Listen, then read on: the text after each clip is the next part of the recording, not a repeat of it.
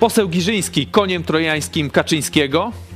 Dziennikarka prowadząca wywiad z posłem złapała się za głowę, słysząc jego odpowiedź na pytanie, co powie ludziom stojącym w kolejkach po węgiel.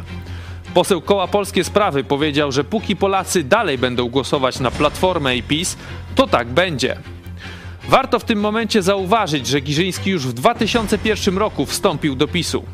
Jego kariera szybko się rozwijała, aż do 2014 roku, gdy wypłynęła afera z nieścisłościami dotyczącymi rozliczania wyjazdów służbowych. W 2015 roku zabrakło Giżyńskiego na listach PiSu. Próbował bezskutecznie samodzielnie dostać się do Senatu. W 2019 roku wystartował z sukcesem z listy PiSu.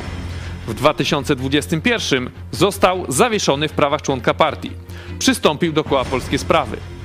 Poseł tego koła, Andrzej Sośnierz, w naszej telewizji wyjawił, że to właśnie Giżyński najbardziej lobbował, by to opozycyjne koło wróciło do koalicji z PiS.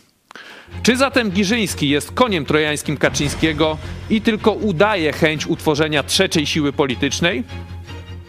Dziś porozmawiamy również z mecenasem Andrzejem Turczynem o projektach liberalizacji dostępu do broni palnej w Polsce. To jest program Idź pod prąd na żywo. Tymoteusz Chojecki. Zapraszam. Jesteście przestępcami.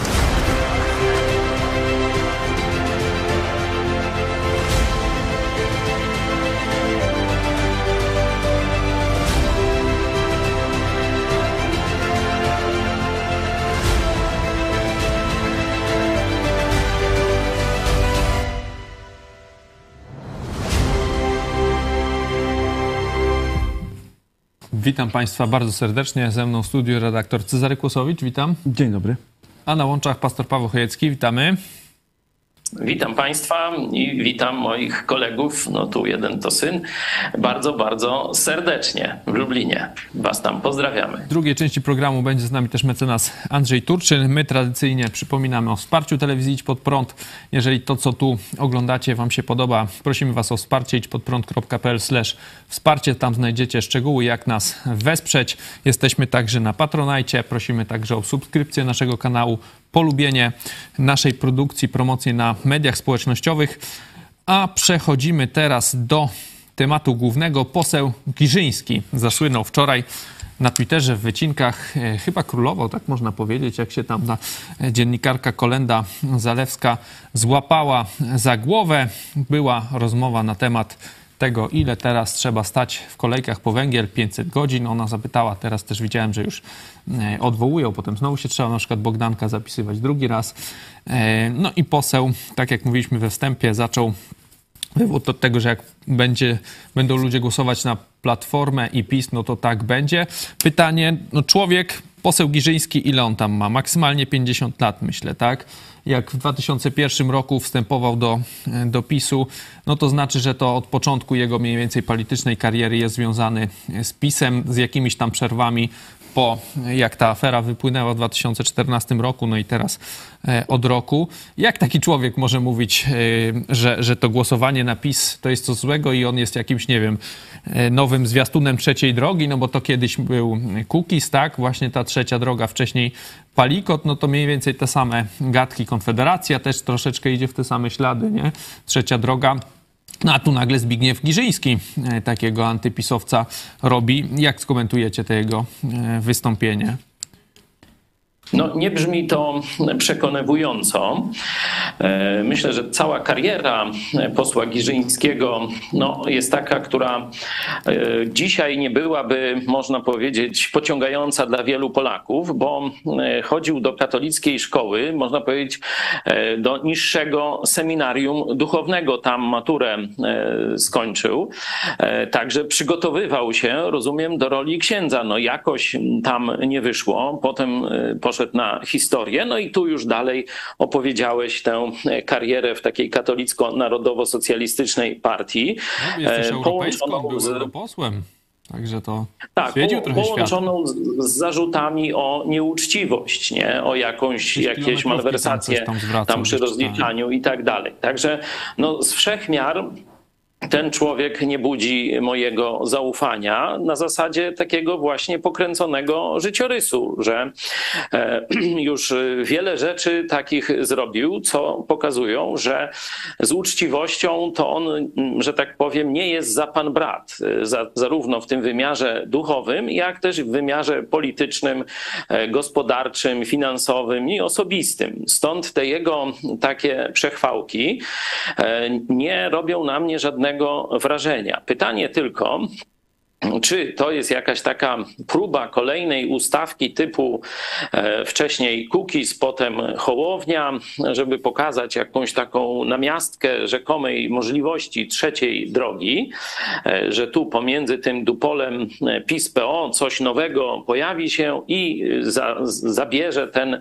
taki niezdecydowany, czy już rozgoryczony tym pustym konfliktem PO-PiS elektorat, czyli czy to jest jakaś taka gra o operacyjna służb, czy też po prostu jest to e, taki jakby to powiedzieć, harcownik Jarosława Kaczyńskiego. Ja obstawiam raczej tę drugą rolę. Myślę, że Giżyński jest za mały na jakąś samodzielną rolę, a niedawno poseł Sośnierz powiedział, że e, kiedy koło Polskie Sprawy nosiło się z zamiarem powołania własnej partii politycznej, właśnie mającej e, taki charakter wolnościowy, co popieraliśmy informowaliśmy o tym wielokrotnie, to właśnie według słów Andrzeja Sośnierza, to poseł Giżyński właśnie parę miesięcy temu lobbował, żeby to ugrupowanie, które miało zamiar wystartować z nowym projektem politycznym, z nową partią, żeby zawróciło z tej drogi i przyłączyło się do PiSu. Teraz, no nie wiem, czy robi może, w konia tych swoich... może ten wycinek, e, ten fragment, jak Andrzej Sośnierz mówił właśnie o pośle Giżyńskim, że to on głównie kierował ich w stronę z powrotu y, do PiSu. Kto z, z, waszego e, kręgu był najbardziej taki e, propisowski? Kto popychał w kierunku tego, mm, no nie wiem, jakoś sojuszu, powrotu no siłą rzeczy poseł Giżyński, który zawsze bardzo wielu, wielu, wielu lat był w kręgu politycznym, tym właśnie kręgu politycznym, ale on też y, widzi tutaj mankamenty funkcjonowania dotychczasowego układu politycznego, ale siłą rzeczy on był jak gdyby najbliżej, no bo też tam miał najwięcej i ma najwięcej osób, z którymi przez wiele, wiele lat współpracował, więc to y, nic dziwnego. A, no właśnie, mnie też to nie dziwi, jeśli miałbym wytypować, ale no, cieszę się, że to pan poseł powiedział, czy to nie było tak, że to była jego misja od samego początku w waszym kręgu. Ja, no, może tak, poseł Giżyński sam wychodził z PiSu z własnej inicjatywy z trzema, dwoma jeszcze posłami, więc to jego nie był początku oddelegowany do nas i nasze połączenie też było na pewno nie wynikało z, z takiej kalkulacji, y, ale nie. Y, no, natomiast oczywiście wpływy y, mogły tą drogą iść. Ja też taką, taką, taką, taką ewentualność rozważałem i rozważam. Andrzej Sośnierz y, mówi, że no to jest w miarę oczywiste. Ja tak sobie policzyłem ten Giżyński 21 z okładem lat y, gdzieś tam właśnie y, w Sejmie, w Senacie, w, w Senacie nie, w, w Europarlamencie. No i na te 21 lat tylko 5 lat nie był związany z PiSem, czyli ponad 3 czwarte związany z PiSem i teraz będzie nagle trzecią drogę promował. Nie wiem, myślisz, Czarek? Teraz nadrabia, bo różne ugrupowania, to najpierw A. było Wybór Polska, potem Polskie Polacy Sprawy, teraz, teraz coś nowego. No, y, chciałbym zobaczyć, jak pan Giżyński, tak jak mówił, co by powiedział tym ludziom y, czekającym na węgiel, jakby tak przyszedł do nich w kolejce, mówiąc, że teraz głosujcie na mnie, to będzie węgiel. Y, no, a, a kiedy są wybory? No za rok, aha. No, no to... za rok są wybory, to też i, i bardziej rzuca to ciekawe światło na te ich powroty do PiSu, no bo już no, powoli trzeba, a węgiel e, trzeba, trzeba na teraz. listy się gdzieś tam zapisywać e, chyba. Ciekawe jest, że pan Giżyński wypowiedział się też w TVN-ie przeciwko e, temu blokowaniu rosyjskiego tak, węgla. E, także myślę, że to troszkę więcej nam e, wyjaśnia niż mówi. Dokładnie, bo on mówi tak, e, trzeba sobie postawić pytanie, dlaczego my te problemy z brakiem węgla w ogóle mamy. Po pierwsze, najpierw przez lata bezmyślnie, bez zabezpieczenia innych możliwości dostaw energii, zamykaliśmy nasze kopalnie. No to tu pewnie ma rację, tak? Robiła to i Platforma, i PiS, w którym pewnie wtedy był. Następnie uzależniliśmy się de facto od dostaw z zewnątrz, głównie z Rosji. No i teraz właśnie to, co mówisz, ciekawa sytuacja tutaj odnośnie e, tego czasu po wybuchu wojny na Ukrainie. To opozycja z Platformą na czele krzyczała dość ruskiego węgla, że natychmiast trzeba wstrzymać dostawy. PiS i rząd uległy tej głupiej presji. Jedni i drudzy popełnili błąd. Przypomniał Giżyński też, że Unia Europejska zamknęła dostawy rosyjskiego węgla na rynek europejski dopiero w sierpniu czyli dopiero miesiąc temu, tak? A my tak na dobrą wcześniej. sprawę tuż po wybuchu wojny nawet nie odebraliśmy węgla, za który polskie prywatne firmy już zapłaciły.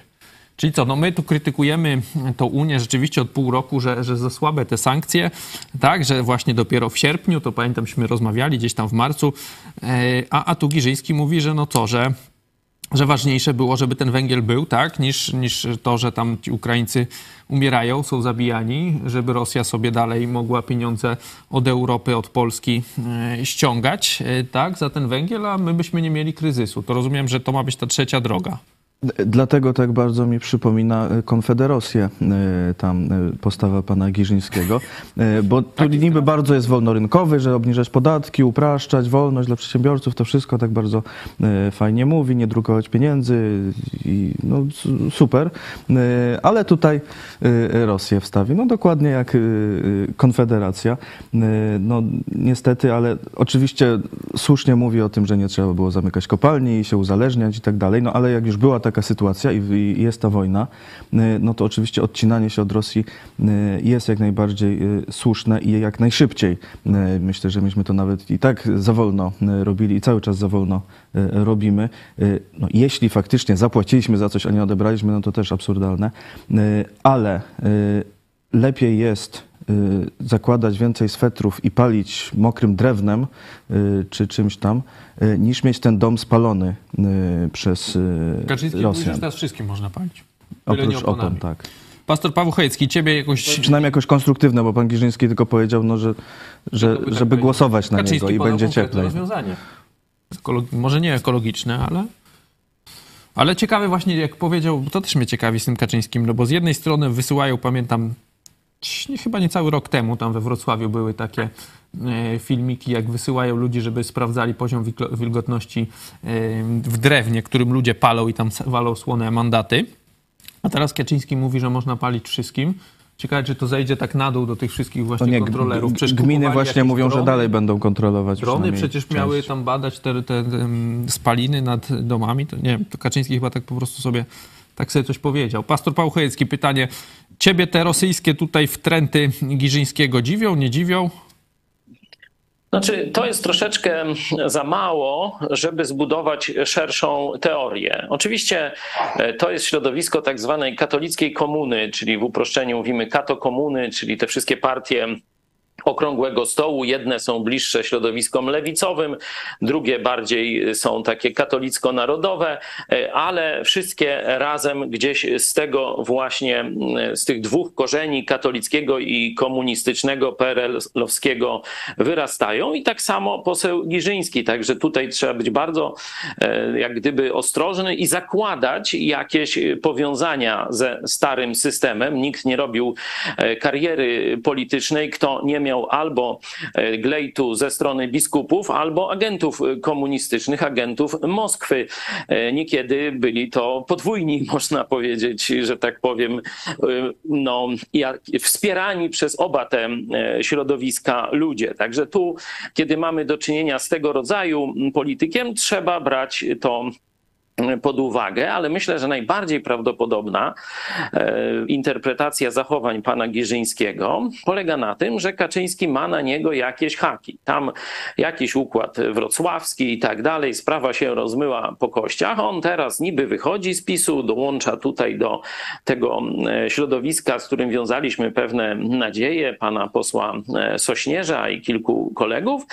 Oni zapowiadają start niezależny, budowanie jakiegoś takiego tego środowiska wolnościowego. No a tu nagle zwrot, wracamy do PiSu i to za to odpowiada Giżyński. Oczywiście kompromituje w ten sposób Andrzeja Sośnierza i innych posłów koła Polskie Sprawy. Tam jeden poseł się wyłamuje i mówi, że on jednak nie, nie wróci do PiSu, a pozostali przyjmują ten zwrot. Tam jedna pani przyjmuje tekę jakiegoś tam wiceministra, zdaje się, czy coś takiego, nie? Czyli taka klasyczna, klasyczny zwrot sprzedania się za stołki, nie? Tutaj no, trudno to, oczywiście będziemy tam mówić, czy oni będą mówić o jakichś wielkich wartościach, ja ich no, jakoś ciągle nie mogę dostrzec i o tym mówiłem też osobiście na programie z panem Andrzejem, e, czyli kompromituje środowisko, które mogłoby próbować, oczywiście mała szansa, ale zobaczcie, e, ciekawa, e, ciekawa cecha tego środowiska, że było związane w jakiś tam powiedzmy bardzo luźny sposób z naszym środowiskiem, czyli ze środowiskiem telewizji Idź Pod Prąd. Bardzo podobna akcja, pamiętacie, Marian Kowalski i rozbicie tych jakichś aspiracji politycznych ruchu 11 listopada, czy czyli też naszego e, środowiska. Tutaj zostaje użyty, czy, czy wypełnia taką rolę tego zwrotu dopisu pan poseł Giżyński i dwa miesiące później około e, ogłasza, że PiS jest B, Platforma to oczywiście, że B i on zakłada tu nową siłę polityczną. Moim zdaniem jest to taki jakiś rozgrywający, mający tu powiązanie z Jarosławem Kaczyńskim który w ten sposób albo sąduje, albo torpeduje e, powstanie jakiejś rzeczywistej, naturalnej siły politycznej, może związanej właśnie ze środowiskiem Idź Pod Prąd, bo zobaczcie, w obu tych przypadkach Marian Kowalski, ruch 11 listopada, teraz koło Polskie Sprawy, no gdzieś w tle jest, jest telewizja Idź Pod Prąd, nasi widzowie, nasze środowisko, kluby Idź Pod Prąd i wtedy Kaczyński no, próbuje pacyfikować te ruchy. E, także ja nie sięgałbym aż do takich e, jakichś inspiracji moskiewskich. Wystarczy inspiracja Kaczyńskiego. Myślisz, że Polacy dadzą się nabrać na jakieś, na taką trzecią drogę w wykonaniu posła Giżyńskiego? Myślę, że nie, ale nie o to tu chodzi, żeby on coś zrobił. Raczej chodzi o to, żeby on przeszkodził komuś coś zrobić, a to już może się udać. Komu? No na przykład środowisku Idź Pod Prąd, nie? Czy, czy właśnie Andrzejowi Sośnierzowi, czy jakimś innym politykom, którzy no, gdzieś by próbowali mm, zbudować coś od podstaw. Nie? E, także myślę, że mówię, sam Giżyński niczego nie, zbudu nie zbuduje, ale przez taką swoją e, pseudodziałalność będzie blokował czy ośmieszał tego typu inicjatywy. No, a czy nie jest to tak, że to jest jakieś bardziej takie marzenie o tej trzeciej sile, trzeciej drodze już yy, takie jakby łapanie się e, przez tonącego brzytwy, no bo kiedyś te trzecie siły, no to jakieś miały rzeczywiście jakąś tam siłę, tak? Palikot miał tam te swoje 10-12%, Cookies e, to też była jakaś tam siła, nie? On 15 chyba procent miał w prezydenckich wyborach. Potem sobie miał koło polskie sprawy, no to tam miał jakieś trzech czy czterech posłów, nie? To już tak jak gradacja jest coraz bardziej w dół. No tak, no to co mówimy Polacy w wyniku działalności tej bandy okrągłostołowej, czyli katokomuny, tracą zainteresowanie życiem politycznym. Wszelkie jakieś próby, nawet takie stosunkowo niewielkie, jak środowisko Idź Pod Prąd, czy e, ruch 11 listopada, e, od razu są obiektem ataków, można powiedzieć, takich operacyjnych z użyciem różnych agent e, państwowych tego współczesnego, z tej trzeciej RP, czyli widać, że rządzący i ich mocodawcy no boją się, że Polacy się zorganizują. Przypominam tę notatkę z 90 roku e, wywiadu polskiego, że e, Niemcy, który, które dostały jak gdyby e, taki od Moskwy ustępującej ze swoją armią glejt opieki, w cudzysłowie oczywiście, opieki nad Polską, powiedziały, że tu ma nic nie wyrosnąć. Polska ma być biedna, skłócona, podzielona, a nad tym wszystkim mają czuwać biskupi katoliccy. Czyli widać, że u naszych przyjaciół albo zaborców, jak ktoś tam chce, e, jest obawa przed silnym państwem polskim, silnym narodem e, polskim, który e, wtedy by zagroził interesom zarówno Niemiec, jak i Rosji, a tak jak jest skłócony, biedny, okłamywany przez biskupów, daleki od Boga, zwodzony e, też, e, czyli odciągany od tutaj właśnie tego, czyli źródła mądrości i siły duchowej, czyli od Biblii, Pisma Świętego, no to ten naród rzeczywiście nie potrafi wydać z siebie jakiejś skutecznej organizacji, ale strach przed czymś takim jest. Dlatego no, następne pytanie, no to co robić, nie? Czy rzeczywiście iść w tym kierunku zakładania partii politycznej, nie? Myśmy się długo zastanawiali, nasi przyjaciele, John Birch Society nam odradzali też to, mówiąc, pamiętacie zapewne Państwo, że kiedy spróbujecie założyć partię polityczną, no to właśnie rząd rzuci przeciwko Wam służby i będzie Was próbował zniszczyć, spacyfikować, podzielić. No to już zobaczcie, że dokładnie wszystko to się e, stało. No ale było zapotrzebowanie wśród naszych widzów, że to jest ten czas, że spróbujmy. No dobra, no Marian Kowalski też bardzo chciał no tośmy spróbowali, no jak wyszło, jak y, wyszło. Mecenas Turczyn też w tym uczestniczył, wiem, że dzisiaj dołączy do nas w dalszej części programu. Dlatego e, ja przynajmniej na razie jestem dalej przekonany, że na tym kierunku partyjnym e, Kato Komuna postawiła największe, można powiedzieć, jakieś tam barykady, mury, wilcze doły, e, fosy i tak dalej. Nie? Czyli jeśli ktoś próbuje wejść na rynek polityczny tą drogą przez zakładanie partii politycznej, no to albo musi być jakimś utrzymankiem służb czy, czy, czy czy, jakiegoś tego układu kato komuny i jest tylko takim, wiecie, wyjmowanym z kapelusza jakimś pseudoartystą, e, który będzie mówił, że jest niezależny albo niezależny już wyzwolony z nałogu czy, czy coś, no różne takie bajki. E, tam będzie nam opowiadał i że jest tym zbawicielem. No tam jak się to okazuje, no to już wspomniałeś kilka takich e, prób. Stąd ten, ta droga przez partię polityczną jest, mówię, E, tak zabezpieczona przez kato komunę, żeby nikt się nie przecisnął. Jeśli, no już nie będzie, jeśli będzie jakaś próba spontaniczna, no to służby e, to rozwalą na samym początku drogi. Nie? Dlatego myślę, że tutaj, podobnie jak na przykład w XIX wieku, no też nie powstania e, zbrojne były tym kluczem do odzyskania niepodległości, ale zbudowanie świadomego społeczeństwa obywatelskiego, tak mówię już współczesnym językiem. I dzisiaj myślę, że choć metody metody z XIX wieku pozytywistów nie są e, do przeniesienia bezpośrednio e, do nas. Dzisiaj musimy też większy nacisk położyć na uświadamianie Polaków na temat prawdy duchowej nie? niż nawet w XIX wieku, bo tam to tam nauka higieny, czytania i pisania, języka polskiego, to takie były same podstawy. Dzisiaj jesteśmy już trochę dalej, e, stąd możemy bardziej zaawansowane kierowanie się ku mądrości, czyli popularyzować przede wszystkim wiedzę duchową i prawdę o zabobonie katolickim, o tym, jak biskupi katolicy nas okłamują, jak żerują na Polakach, jak niszczą polskość, jak niszczą e, aspiracje patriotyczne Polaków, jak są na straży właśnie dziadostwa i biedy e, Polaków. Dzisiaj to musimy przede wszystkim e, mówić Polakom i jestem przekonany, że tej drogi nie jest tak łatwo, tę drogę nie jest tak łatwo zabudować zablokować, jak e, tę drogę e, budowania mm, wprost partii politycznej. Nie? Stąd zobaczcie, że pomimo, że partia została zlikwidowana, no to telewizja dalej nadaje, także dzięki Wam, dzięki Waszemu wsparciu e, i coraz więcej Polaków zaczyna się zastanawiać, czy może to, co mówi telewizja Idź Pod Prąd, co mówi tam pastor Chojecki, to czy czasem nie jest to prawda, czy nie warto zajrzeć do Biblii, czy nie warto spojrzeć w historię Polski, czy nie warto rzucić okiem na historię historię Ameryki, jak to się tam potoczyło i stąd czerpać wzorce i inspiracje. Widać, że to zapotrzebowanie na tą trzecią siłę jest duże, bo mówiliśmy już o kilku, jeszcze przecież Petru jest gdzieś tam w tym był, e, Hołownia teraz. No jest Hołownia, on no, ma te 15% w sondażach. Także jest, gdzieś... jest ciągle ta konfederacja, tam jej spada, no ale no, jednak jest. I, niezdecydowa i niezdecydowanych też jest, y, no, w ostatnim sondażu widziałem Ibris ponad 8% z tych, którzy w ogóle mówią, że pójdą głosować, a to jest mniej niż połowa oczywiście.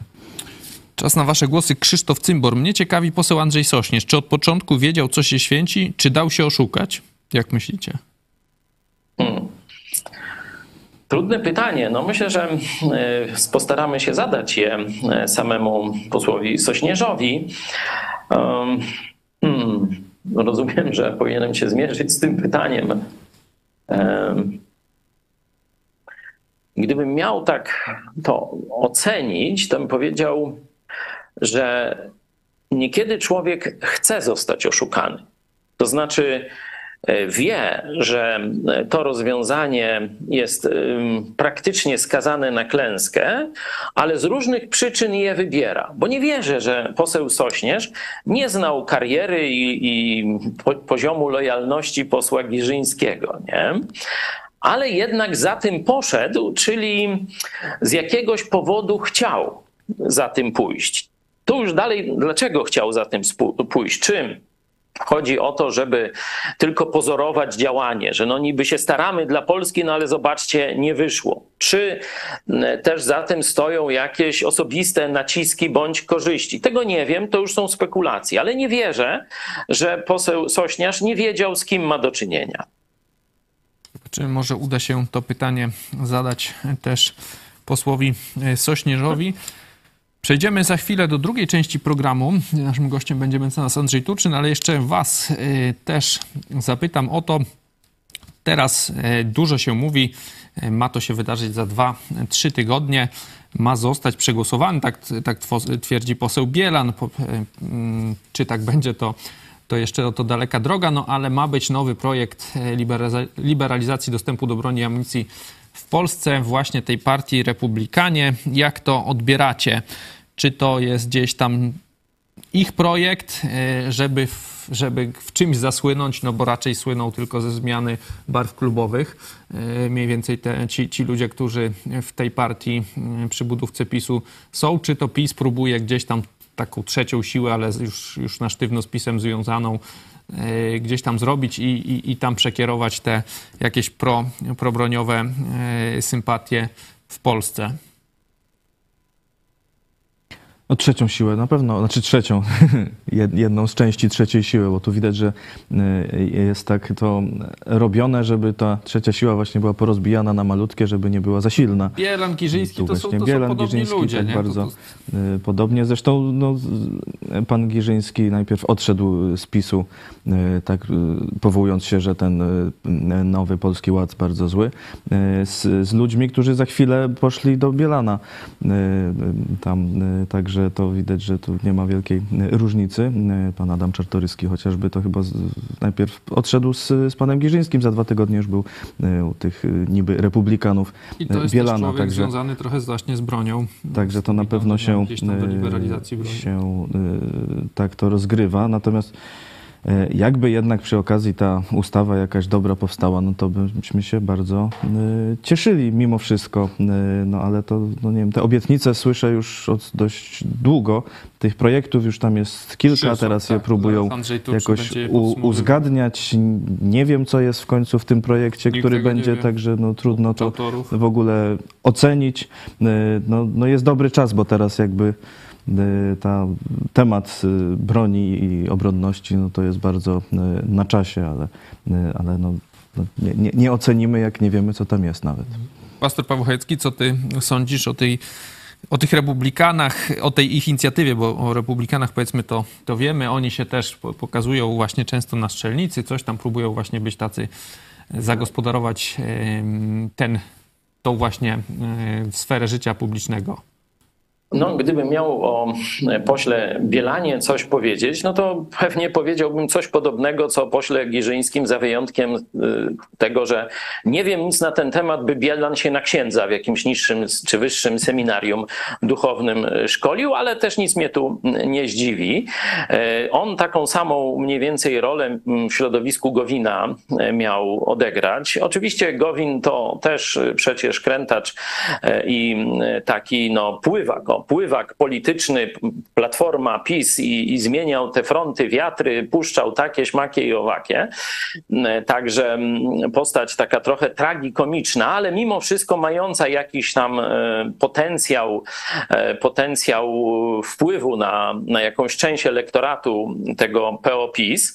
E, no i zobaczcie, jak został no, brutalnie spacyfikowany. Zresztą to mówiliśmy, mówiliśmy, panie pośle Gowin, no, a taki apel mój wtedy, kiedy były te wybory kopertowe, wtedy trzeba było uderzyć, kiedy okradziono nas, zmarnowano 70 milionów, kiedy prawo chciano łamać, tam te ordynacje wyborcze i tak dalej, wtedy trzeba było uderzyć, a on wtedy tam jakoś nie i dopiero potem mówi, przecież za to, mówiłem, za to nie wsparcie PiSu, no to Kaczyński tam cię zniszczy, nie? No to mu mówiłem, to tu na łamach telewizji idź pod prąd, nie tam gdzieś pod stołem, tylko no jasno przy wszystkich naszych widzach y, takie rzeczy opowiadałem. No, y, postąpił głupio, tam tragiczne jakieś następstwa tego były też, wiem, że na, na zdrowiu i kondycji ogólnej e, pana posła. E, także tu Bielan, no to, to absolutnie nie jest jakaś nadzieja dla e, ludzi wolnych, dla ludzi o poglądach takich chrześcijańsko-republikańskich.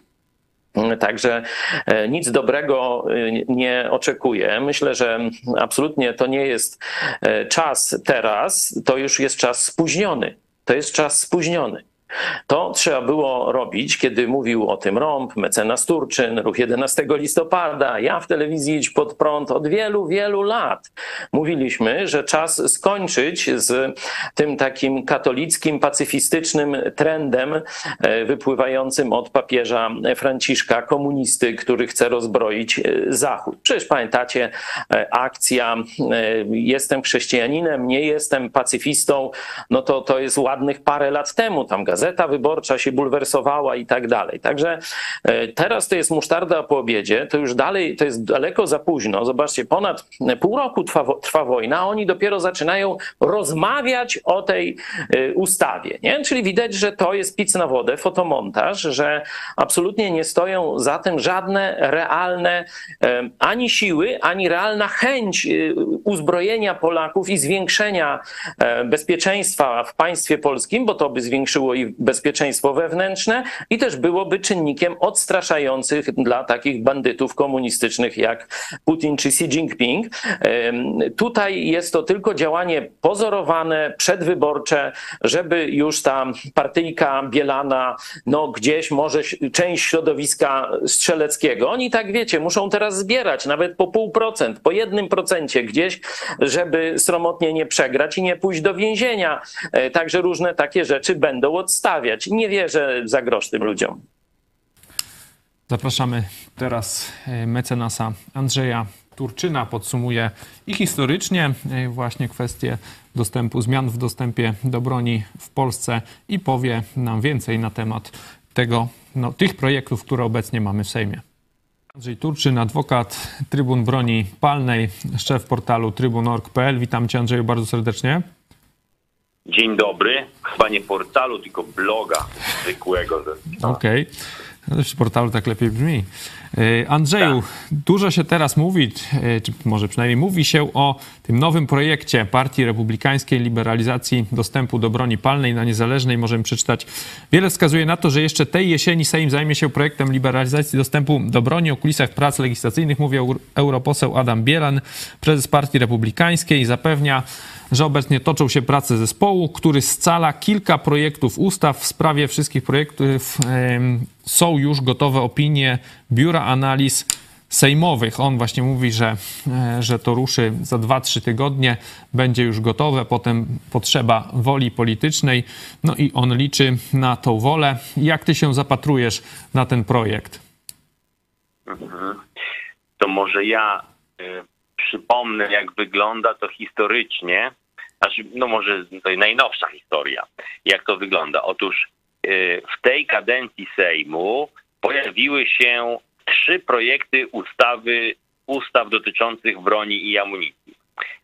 Y, pierwszy, pierwszy projekt ustawy to jest projekt ustawy o broni i amunicji złożony czy firmowany przez Kukiza, popierany przez to, co z Kukiza zostało, czyli dwóch, dwóch posłów od Kukiza, posła Kukiza i posła Sachajko, a, a w pozostałym zakresie to chyba posłowie z PiSu i jakichś tam jakichś innych ugrupowań podpisali ten projekt.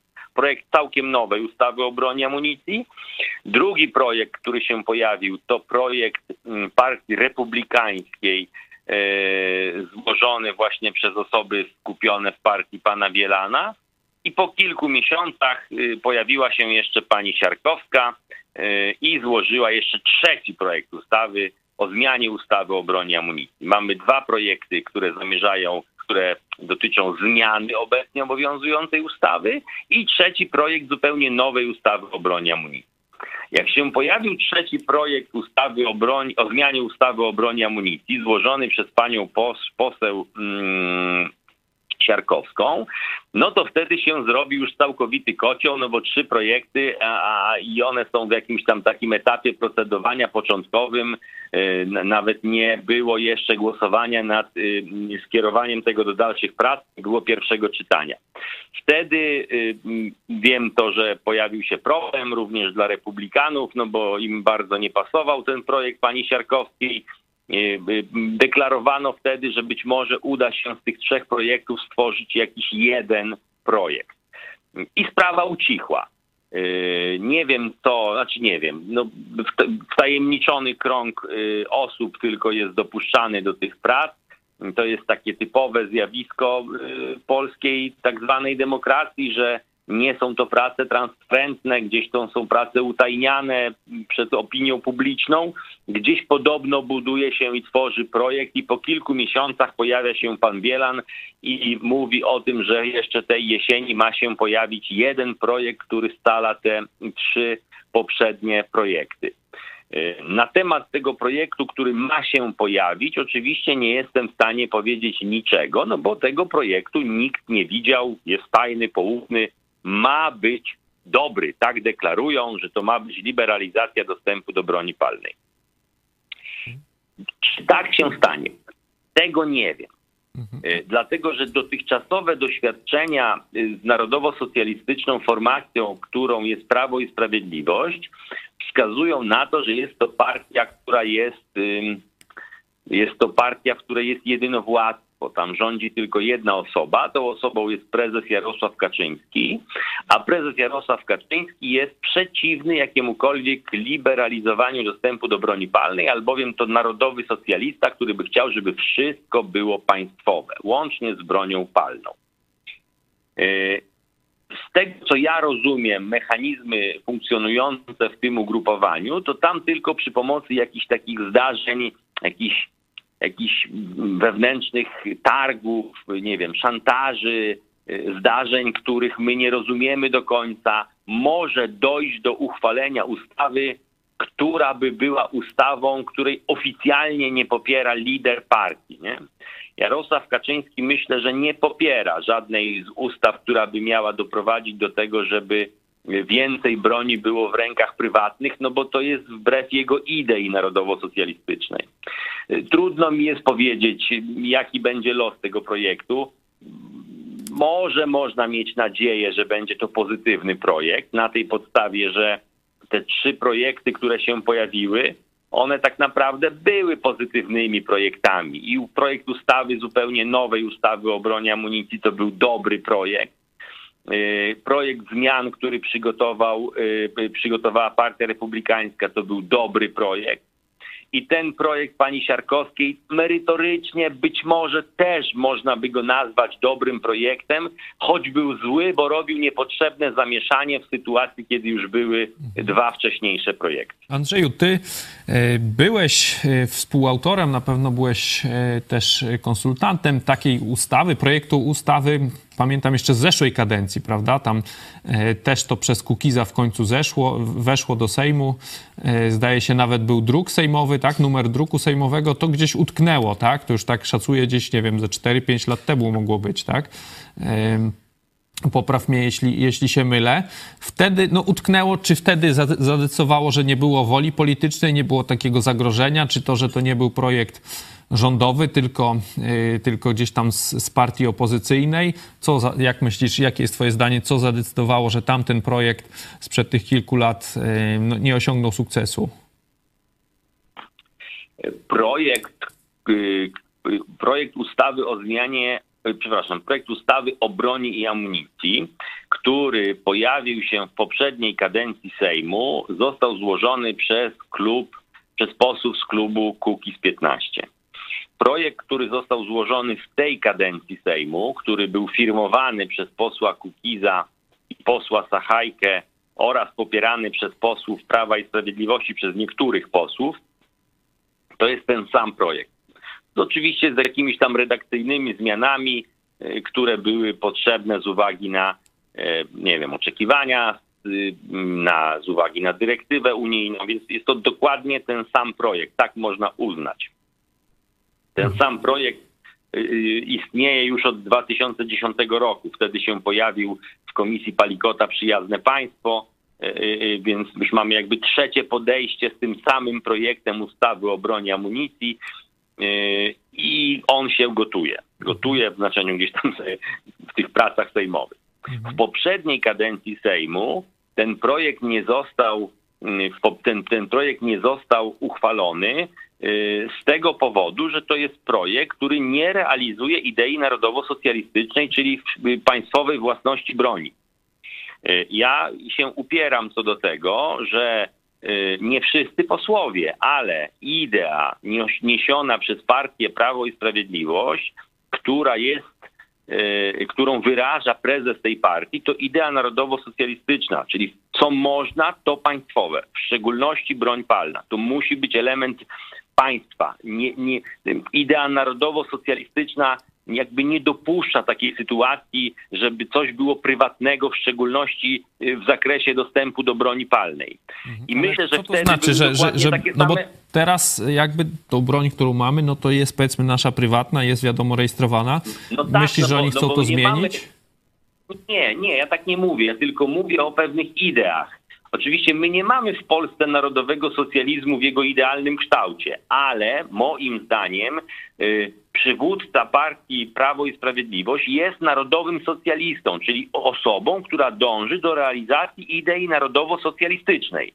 Idea narodowo-socjalistyczna moim zdaniem zakłada wyłącznie państwową własność broni palnej. Oczywiście są w Prawie i Sprawiedliwości posłowie, którzy nie zgadzają się z tą ideą narodowo-socjalistyczną w tym zakresie, ale jako formacje popierają ten kierunek.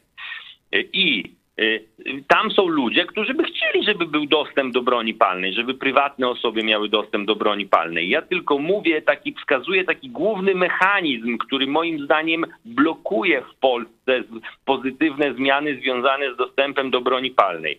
Ten, ten mechanizm to idea narodowo-socjalistyczna którą wyraża prezes, a w tej mhm. partii i w tej kadencji Sejmu i w poprzedniej kadencji Sejmu nic nie może się odbyć, nic istotnego, doniosłego społecznie nie może się odbyć bez osobistej akceptacji wodza, prezesa partii Jarosława Kaczyńskiego. Mhm. I myślę, że wtedy w poprzedniej kadencji Sejmu nie było przyzwolenia wodza przywódcy narodowo-socjalistycznego, a w tej kadencji Sejmu myślę, że też nie ma przyzwolenia wodza przywódcy partii Jarosława Kaczyńskiego. Myślę tylko, że y, niektórzy posłowie Prawa i Sprawiedliwości, niektóre ugrupowania, frakcje, nie wiem jakby ich tam nazwać w środku, próbują zrealizować coś, co jest nie po myśli prezesa partii Jarosława Kaczyńskiego, przy pomocy różnych dźwigni, nie wiem, większości głosów, targów, że coś za coś, Myślę, że myślę, że to mniej więcej na tym polega. I jeżeli partia pana Bielana ma odpowiednią moc, żeby targować się o istotne dla nas sprawy, to być może tej partii uda się doprowadzić do pozytywnej zmiany ustawy o broni i amunicji. Być może uda się do tego doprowadzić. Nie potrafię tego ocenić, albowiem nie znam siły głosu i siły takiej lewarowania, takiej siły, siły dźwigni, jakie może stosować pan Bielan w stosunku do, e, w stosunku do jedynowładcy, czyli do prezesa Jarosława Kaczyńskiego. Andrzeju, a, a nie jest e, też tak, ja tak się zastanawiam, czy to nie jest tak, że na fali zagrożenia wojną e, wiadomo, że to zainteresowanie bronią bardzo wzrosło, to jest oczywiste. I, I, czy to nie jest tak, że na tej fali PiS chce jakoś zagospodarować to właśnie zainteresowanie i użyć do tego na razie nic nieznaczącą, niczemu, nijak się, nijak nieznaną za bardzo z niczego partię republikańską, która no nie jest tam żadną nową siłą, tylko to jest przecież y, zbieranina jakichś różnych ludzi, którzy już gdzieś, gdzieś tam w polityce od dawna siedzą, żeby po prostu to jakby z nich zrobić taki, taki ośrodek, y, który będzie gospodarował, gdzieś tam zrzeszał tych tych ludzi, którzy gdzieś tam chcą tego dostępu do broni, no i do tego PiS wydziela tą partię republikańską. Być może jest jakiś taki zamysł dotyczący, ale myślę, że to jest bardziej zamysł samej partii i samego pana Bielana, bo tak jak patrzę na to, kto tam jest, no to bym nawet powiedział, że to są ludzie, którzy mają jakieś takie przebłyski jakiejś takiej idei wolnościowej.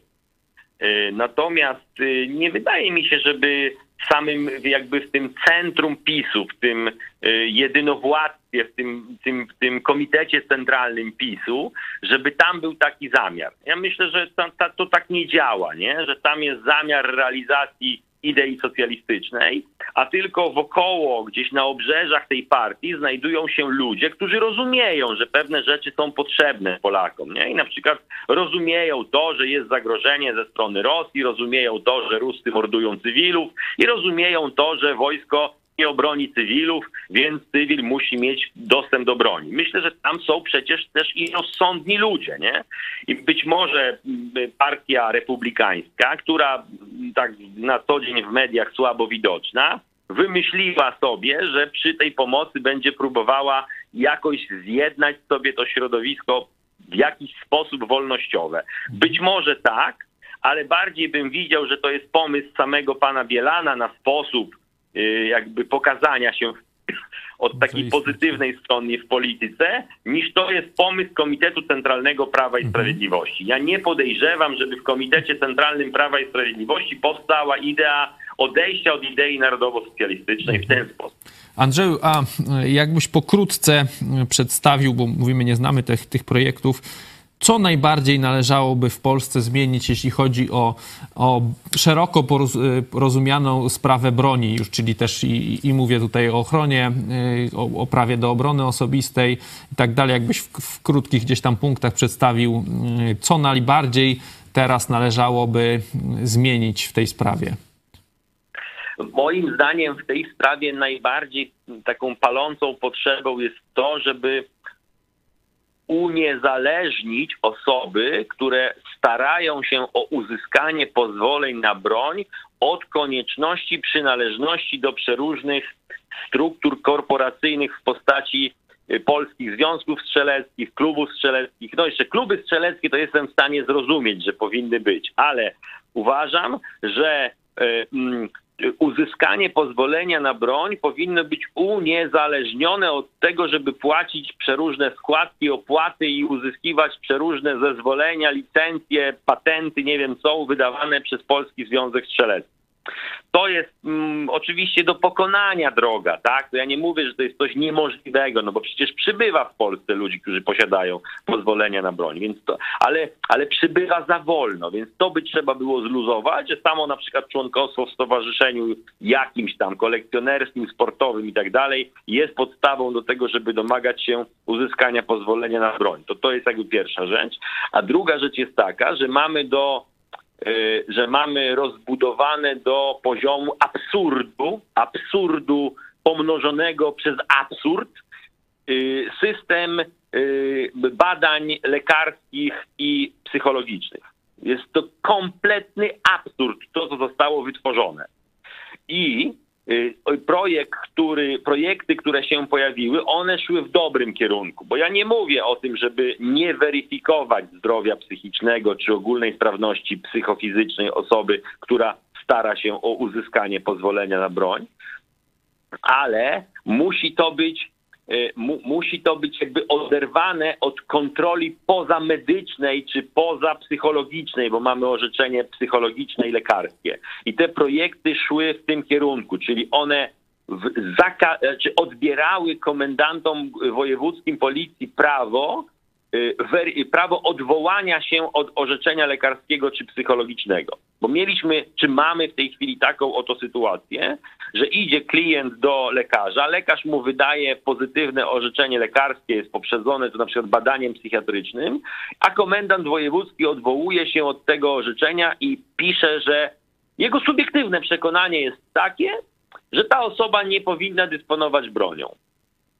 I jak on już sobie coś takiego napisze w tym swoim odwołaniu, to w 95% ci lekarze, orzecznicy, którzy są uza, jakby żyją z tych odwołań, no to robią tak, jak pan komendant chce i wydają orzeczenia negatywne. Te, te, te orzeczenia lekarskie są tak naprawdę poza jakąkolwiek kontrolą. Mamy całkowitą jakby taką uznaniowość i swobodę lekarzy. Nie? nie można tego przed sądem zweryfikować, nie można tego w żaden sposób zweryfikować.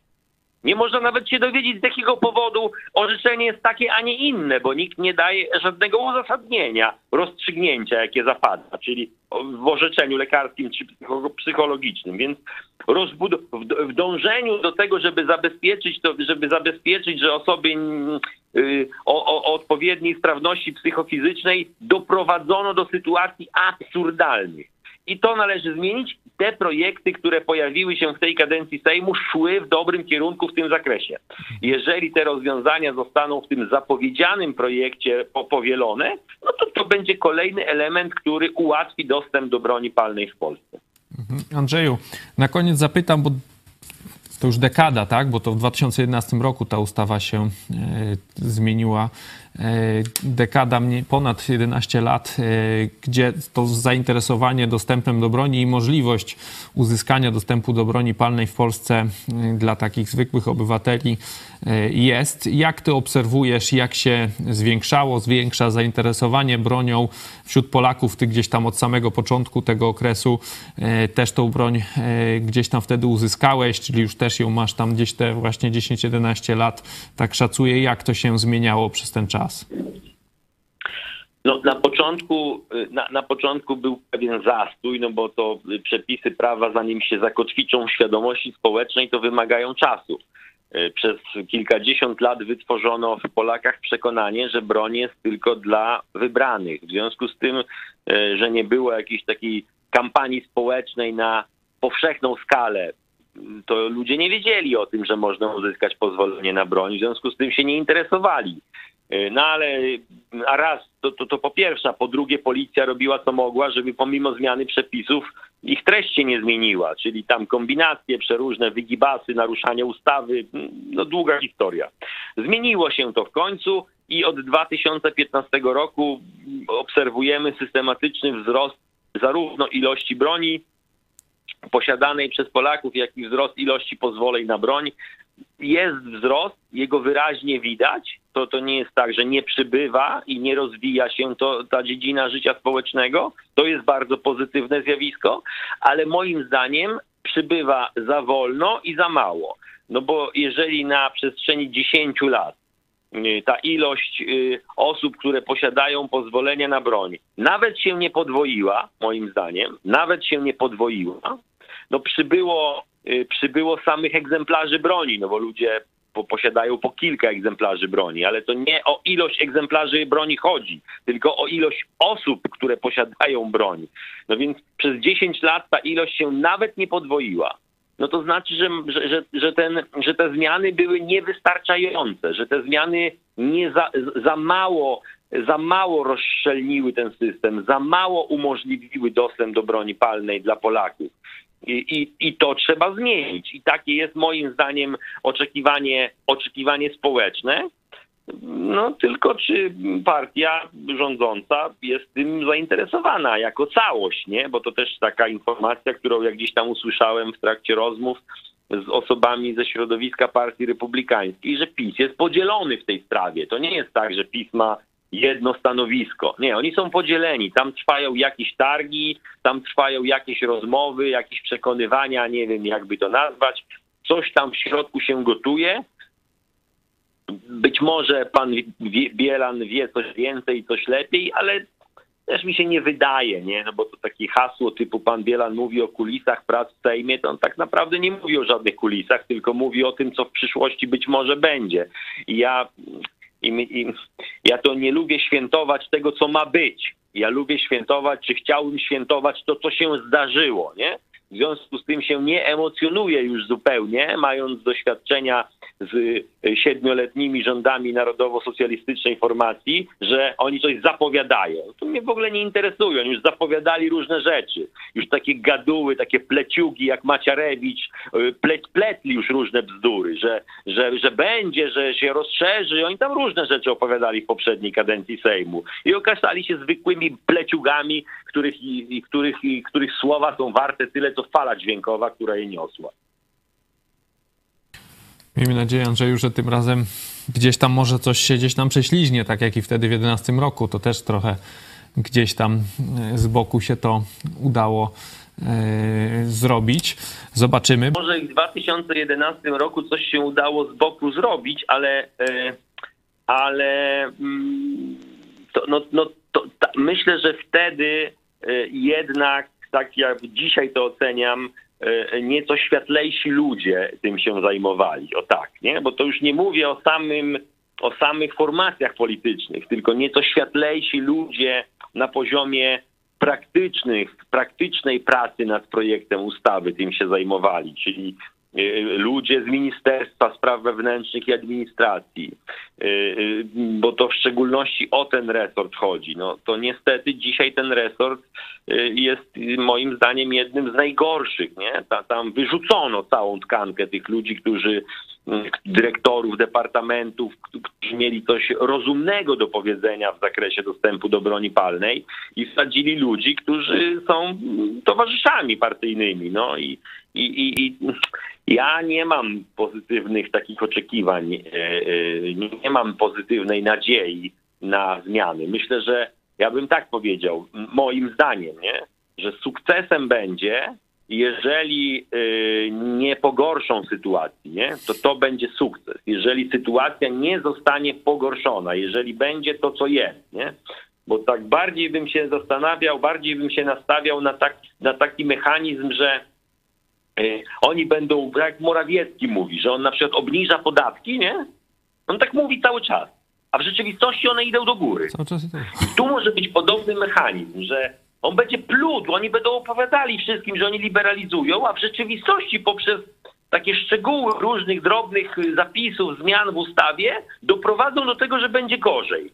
Tego się obawiam. I myślę, że to jest realny problem, y, y, które, y, problem, który, który należy jakby, na który należy zwracać uwagę, a to z uwagi na doświadczenia z partią Prawo i Sprawiedliwość, która deklaracje ma piękne, wykonanie narodowo-socjalistyczne. Niestety tak jest. Andrzeju, dziękuję Ci bardzo za dzisiejszą rozmowę. Był z nami mecenas Andrzej Turczyn, Trybun Broni Palnej. Dziękuję bardzo, do widzenia. Będziemy informować e, dalej Państwa, co dalej e, z tymi projektami na razie niestety tylko.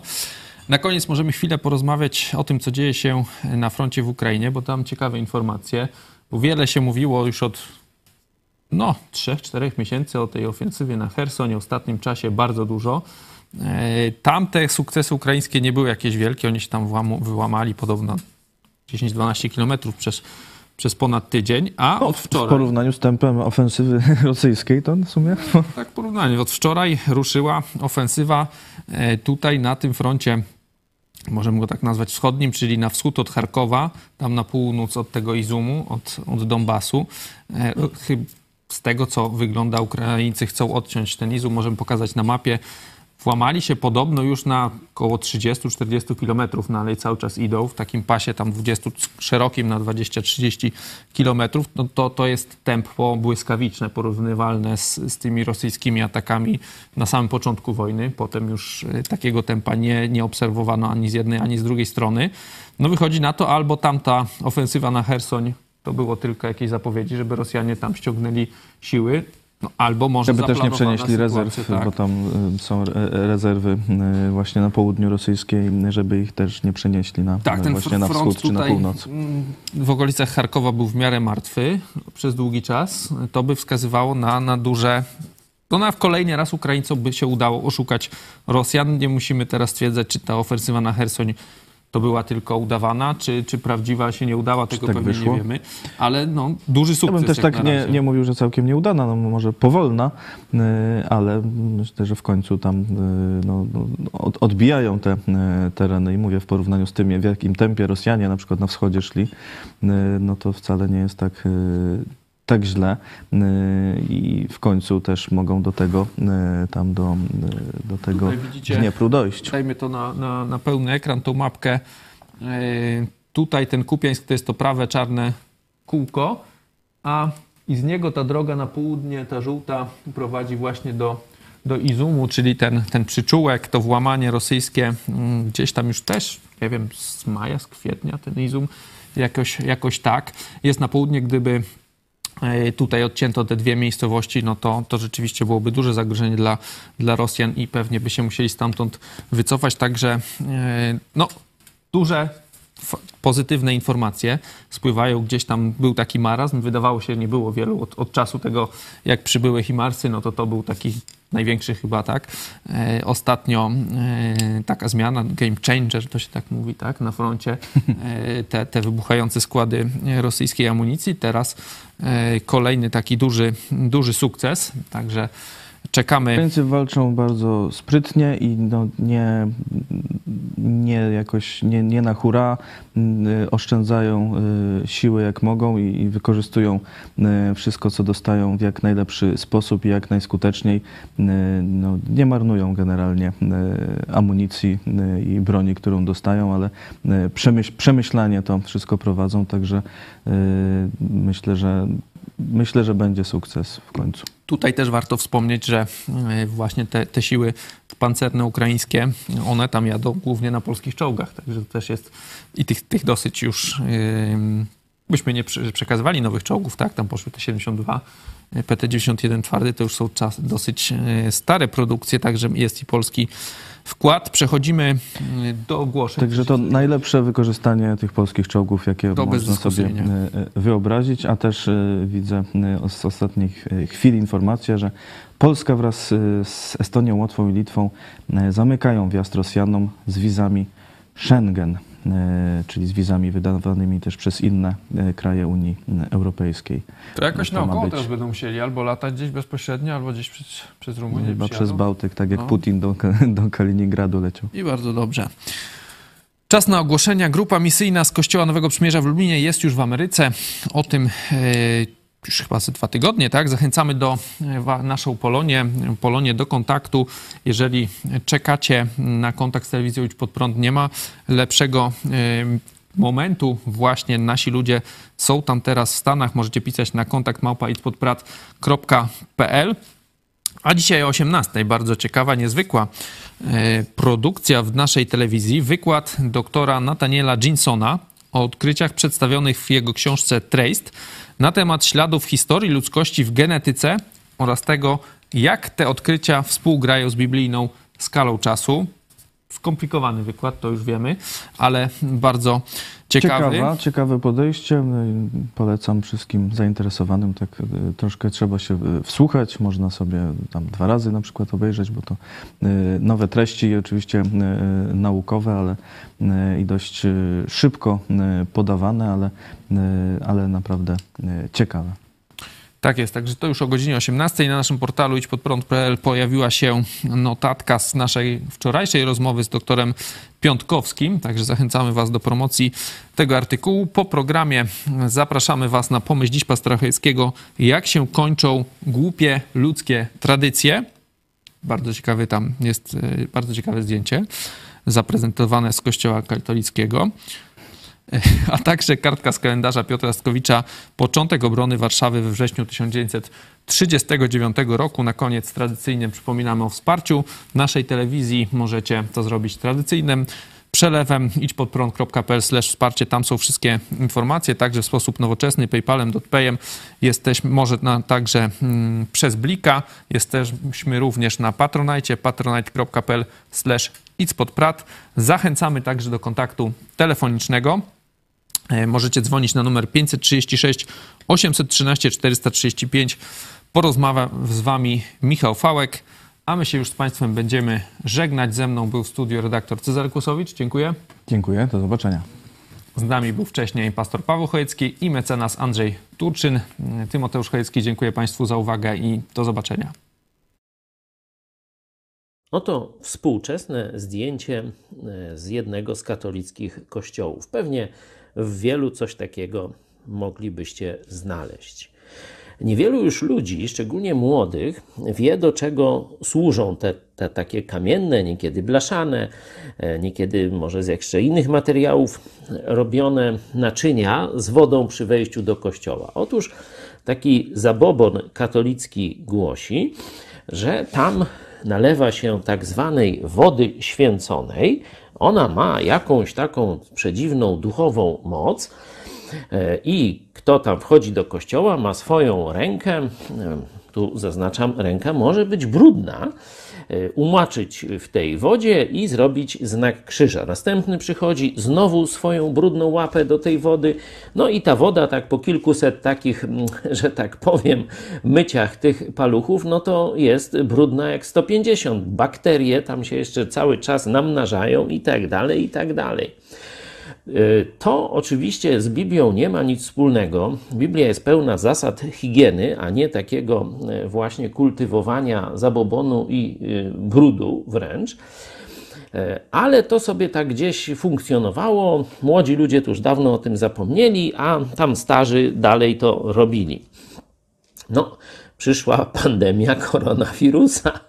E, I wtedy zobaczcie, jak się zmieniła ta niebiblijna, głupia, zabobonna tradycja ludzka. Nie?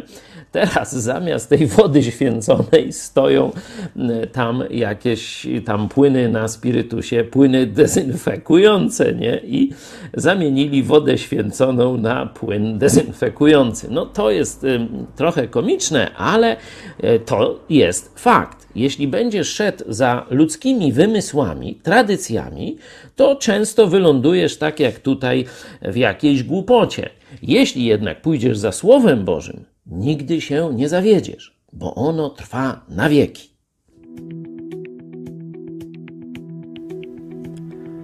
8 września 1939 roku niemiecka czwarta dywizja pancerna dotarła pod Warszawę. Niemcy zajęli Grujec, Raszyn, Piaseczno i Pruszków, a także lotnisko na Okęciu, a około godziny 17 podjęli próbę zajęcia stolicy z marszu, atakując na Ochotę. Zostali jednak odparci z dużymi stratami i musieli się wycofać. W ten sposób rozpoczęła się obrona Warszawy. Przygotowanie stolicy Polski do obrony przebiegało w wielkim chaosie, kiedy wódz naczelny zdał sobie sprawę, że w ciągu kilku dni Niemcy mogą dotrzeć pod miasto, początkowo zamierzał je oddać. Dopiero 3 września powołał dowództwo obrony Warszawy na czele z generałem Walerianem Czumą, dotychczas komendantem Straży Granicznej. Przydzielił też do obrony miasta 5 Dywizję Piechoty ze swoich odwodów. Nadal jednak wywożono z miasta amunicję, ponieważ wydano taki rozkaz i zapomniano go odwołać. W nocy z 6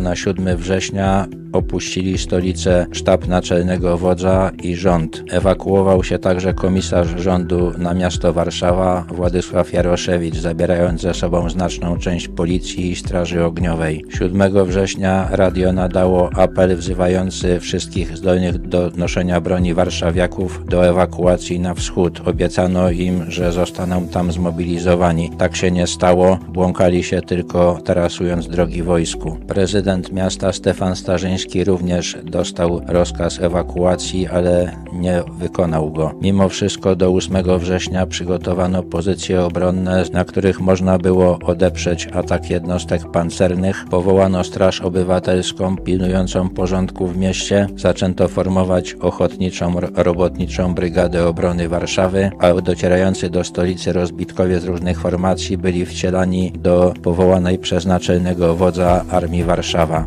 Obrona miasta miała trwać trzy tygodnie i dla całego świata stała się znakiem, że Polska się nie poddaje.